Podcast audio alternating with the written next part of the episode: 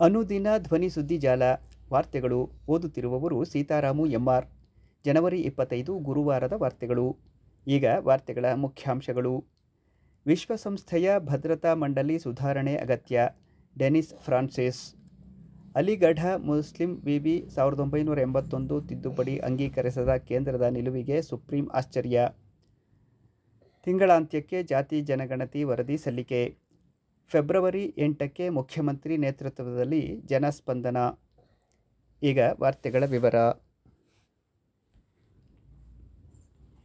ವಿಶ್ವಸಂಸ್ಥೆಯ ಭದ್ರತಾ ಮಂಡಳಿ ಸುಧಾರಣೆ ಅಗತ್ಯ, ಡೆನಿಸ್ ಫ್ರಾನ್ಸಿಸ್. ವಿಶ್ವಸಂಸ್ಥೆಯ ಭದ್ರತಾ ಮಂಡಳಿಯು ಸಮಕಾಲೀನ ಜಗತ್ತಿನ ಭೌಗೋಳಿಕ ರಾಜಕೀಯ ವಾಸ್ತವತೆಯನ್ನು ಪ್ರತಿಬಿಂಬಿಸುತ್ತಿಲ್ಲ. ಹೀಗಾಗಿ ಅದರ ಸುಧಾರಣೆ ಅತ್ಯಗತ್ಯವಾಗಿದೆ ಎಂದು ವಿಶ್ವಸಂಸ್ಥೆಯ ಸಾಮಾನ್ಯ ಸಭೆಯ ಅಧ್ಯಕ್ಷ ಡೆನಿಸ್ ಫ್ರಾನ್ಸಿಸ್ ಪ್ರತಿಪಾದಿಸಿದ್ದಾರೆ. ಭಾರತಕ್ಕೆ ಐದು ದಿನಗಳ ಪ್ರವಾಸ ಕೈಗೊಂಡಿರುವ ಫ್ರಾನ್ಸಿಸ್, ಜಾಗತಿಕ ಶಾಂತಿ ಮತ್ತು ಭದ್ರತೆಯನ್ನು ಬಲಪಡಿಸುವ ನಿಟ್ಟಿನಲ್ಲಿ ಭದ್ರತಾ ಮಂಡಳಿಯು ಇತ್ತೀಚಿನ ವರ್ಷಗಳಲ್ಲಿ ಸೂಕ್ತ ನಿರ್ಧಾರಗಳನ್ನು ತೆಗೆದುಕೊಂಡಿಲ್ಲ ಎಂದು ನವದೆಹಲಿಯಲ್ಲಿ ಬುಧವಾರ ಸುದ್ದಿಗೋಷ್ಠಿಯಲ್ಲಿ ಹೇಳಿದರು. ಇದಕ್ಕೂ ಮುನ್ನ ಅವರು ಭಾರತದ ವಿದೇಶಾಂಗ ವ್ಯವಹಾರಗಳ ಸಚಿವ ಎಸ್ ಜೈಶಂಕರ್ ಜೊತೆ ಮಾತುಕತೆ ನಡೆಸಿದ್ದರು. ಈ ಸಂದರ್ಭದಲ್ಲೂ ಅವರು, ಭದ್ರತಾ ಮಂಡಳಿಯು ಸುಧಾರಣೆ ಆಗಬೇಕಿದೆ ಎಂದು ಪ್ರತಿಪಾದಿಸಿದರು. ಆಫ್ರಿಕನ್ ಒಕ್ಕೂಟಕ್ಕೆ ಜಿ ಇಪ್ಪತ್ತು ಸದಸ್ಯತ್ವ ನೀಡುವಲ್ಲಿ ಭಾರತ ವಹಿಸಿದ ಪಾತ್ರವನ್ನು ಶ್ಲಾಘಿಸಿದ ಅವರು, ಭಾರತದ ಈ ಕಾರ್ಯವು ಅಂತಾರಾಷ್ಟ್ರೀಯ ಮಟ್ಟದಲ್ಲಿ ಅದರ ನಾಯಕತ್ವವನ್ನು ಪ್ರದರ್ಶಿಸುತ್ತದೆ ಎಂದರು. ಭದ್ರತಾ ಮಂಡಳಿಯ ಸುಧಾರಣೆಗೆ ಸಂಬಂಧಿಸಿದಂತೆ ಭಾರತ ಹಲವು ವರ್ಷಗಳಿಂದ ಒತ್ತಾಯಿಸುತ್ತಿದೆ. ಅಲ್ಲದೆ, ಭದ್ರತಾ ಮಂಡಳಿಯ ಕಾಯಂ ಸದಸ್ಯತ್ವಗಾಗಿ ಭಾರತ ಪ್ರಬಲ ಸ್ಪರ್ಧಿಯೂ ಆಗಿದೆ. ಪ್ರಸ್ತುತ ಭದ್ರತಾ ಮಂಡಳಿಯು ಐದು ಕಾಯಂ ಸದಸ್ಯರು ಮತ್ತು ಹತ್ತು ಕಾಯಂ ಅಲ್ಲದ ಸದಸ್ಯ ರಾಷ್ಟ್ರಗಳನ್ನು ಒಳಗೊಂಡಿದೆ.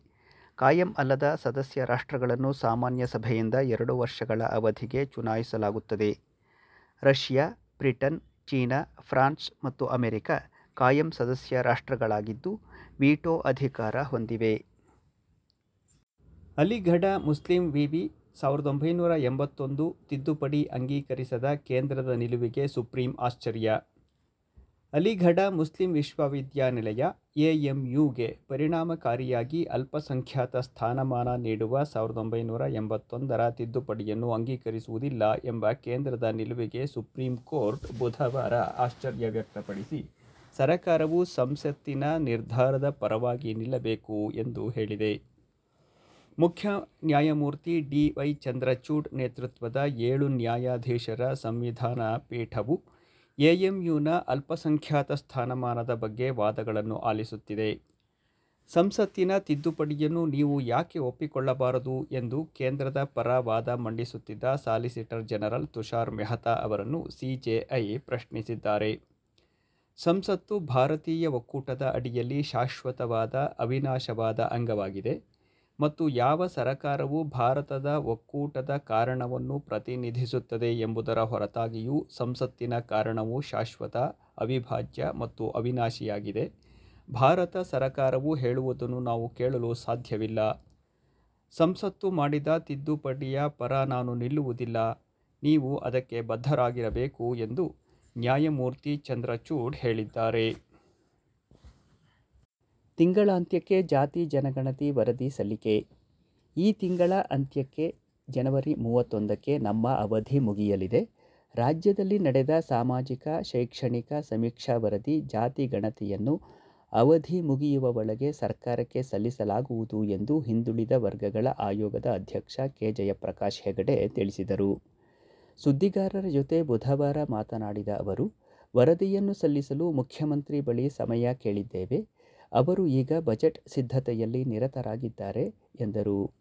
ಪ್ರಶ್ನೆಯೊಂದಕ್ಕೆ ಉತ್ತರಿಸಿದ ಹೆಗಡೆ, ಈ ವರದಿ ಜಯಪ್ರಕಾಶ್ ಹೆಗಡೆ ಅಥವಾ ಆಯೋಗದ ಹಿಂದಿನ ಅಧ್ಯಕ್ಷ ಕಾಂತರಾಜ್ ಅವರ ವರದಿ ಎಂದೇನೂ ಇಲ್ಲ. ದತ್ತಾಂಶಗಳನ್ನು ವಿಶ್ಲೇಷಿಸಿ ವರದಿ ಸಿದ್ಧಪಡಿಸಬೇಕಿತ್ತು. ಅದಕ್ಕಾಗಿ ಸಮಯಾವಕಾಶ ಪಡೆದಿದ್ದೆವು.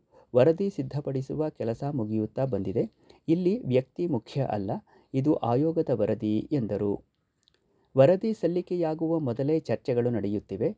ವರದಿ ಬಹಿರಂಗವಾದ ಬಳಿಕ ಪರ ವಿರೋಧದ ಚರ್ಚೆ ನಡೆದರೆ ಒಳ್ಳೆಯದು. ವರದಿಯನ್ನು ಸರ್ಕಾರ, ಸಚಿವ ಸಂಪುಟ ಸಭೆಯ ಮುಂದೆ ಇಡಲಿದೆ. ವರದಿ ಕೊಡುವುದಷ್ಟೇ ನಮ್ಮ ಕೆಲಸ. ಸಮುದಾಯಗಳ ಬೇಡಿಕೆ ಈಡೇರಿಸುವುದು ಸರ್ಕಾರದ ಕೆಲಸ ಎಂದರು. ನಮ್ಮ ಅವಧಿಯನ್ನು ಮತ್ತೊಮ್ಮೆ ವಿಸ್ತರಿಸುವ ಬಗ್ಗೆ ಬಹಿರಂಗವಾಗಿ ಏನೂ ಹೇಳ, ಹೇಳುವುದಿಲ್ಲ.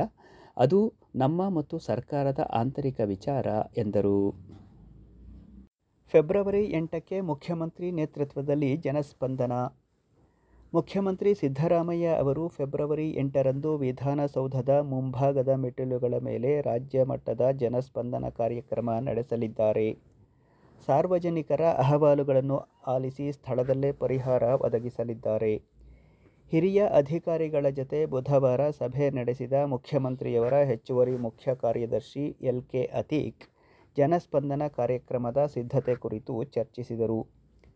ಎಲ್ಲ ಇಲಾಖೆಗಳ ಮುಖ್ಯಸ್ಥರು ಮತ್ತು ಕಾರ್ಯದರ್ಶಿಗಳು ಆ ದಿನ ಸಭೆಯಲ್ಲಿ ಕಡ್ಡಾಯವಾಗಿ ಹಾಜರಿರಬೇಕು ಎಂದು ಸೂಚಿಸಿದರು. ಇದು ಮುಖ್ಯಮಂತ್ರಿಯವರ ನಡೆಸುತ್ತಿರುವ ಎರಡನೇ ಜನಸ್ಪಂದನ ಕಾರ್ಯಕ್ರಮ.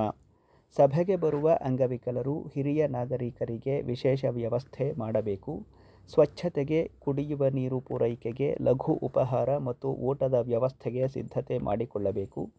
ಕೆಂಪೇಗೌಡ ಬಸ್ ನಿಲ್ದಾಣ ಮತ್ತು ಸಂಗೊಳ್ಳಿ ರಾಯಣ್ಣ ರೈಲು ನಿಲ್ದಾಣಗಳಿಂದ ವಿಧಾನಸೌಧಕ್ಕೆ ಉಚಿತ ಬಸ್ ಪ್ರಯಾಣದ ಸೌಲಭ್ಯ ಕಲ್ಪಿಸಬೇಕು ಎಂದು ಅಧಿಕಾರಿಗಳಿಗೆ ನಿರ್ದೇಶನ ನೀಡಿದರು. ಎಲ್ಲ ಇಲಾಖೆಗಳು ಮನವಿ, ದೂರು ಸ್ವೀಕಾರಕ್ಕೆ ಕೌಂಟರ್ಗಳನ್ನು ತೆರೆಯಬೇಕು. ಸಾರ್ವಜನಿಕರು ನಿರ್ದಿಷ್ಟ ಕೌಂಟರ್ಗಳಿಗೆ ಹೋಗಲು, ನೆರವಾಗಲು ಸಿಬ್ಬಂದಿ ನಿಯೋಜಿಸಬೇಕು. ಈ ಆಡಳಿತ ಇಲಾಖೆಯಿಂದಲೂ ಅರ್ಜಿಗಳ ಸ್ವೀಕಾರಕ್ಕೆ ಪೂರಕ ವ್ಯವಸ್ಥೆ ಮಾಡಬೇಕು ಎಂದು ಸೂಚಿಸಿದರು. ಇದುವರೆಗೆ ಅನುದಿನ ಧ್ವನಿ ಸುದ್ದಿ ಜಾಲದಲ್ಲಿ ವಾರ್ತೆಗಳನ್ನು ಕೇಳಿದಿರಿ. ವಂದನೆಗಳು.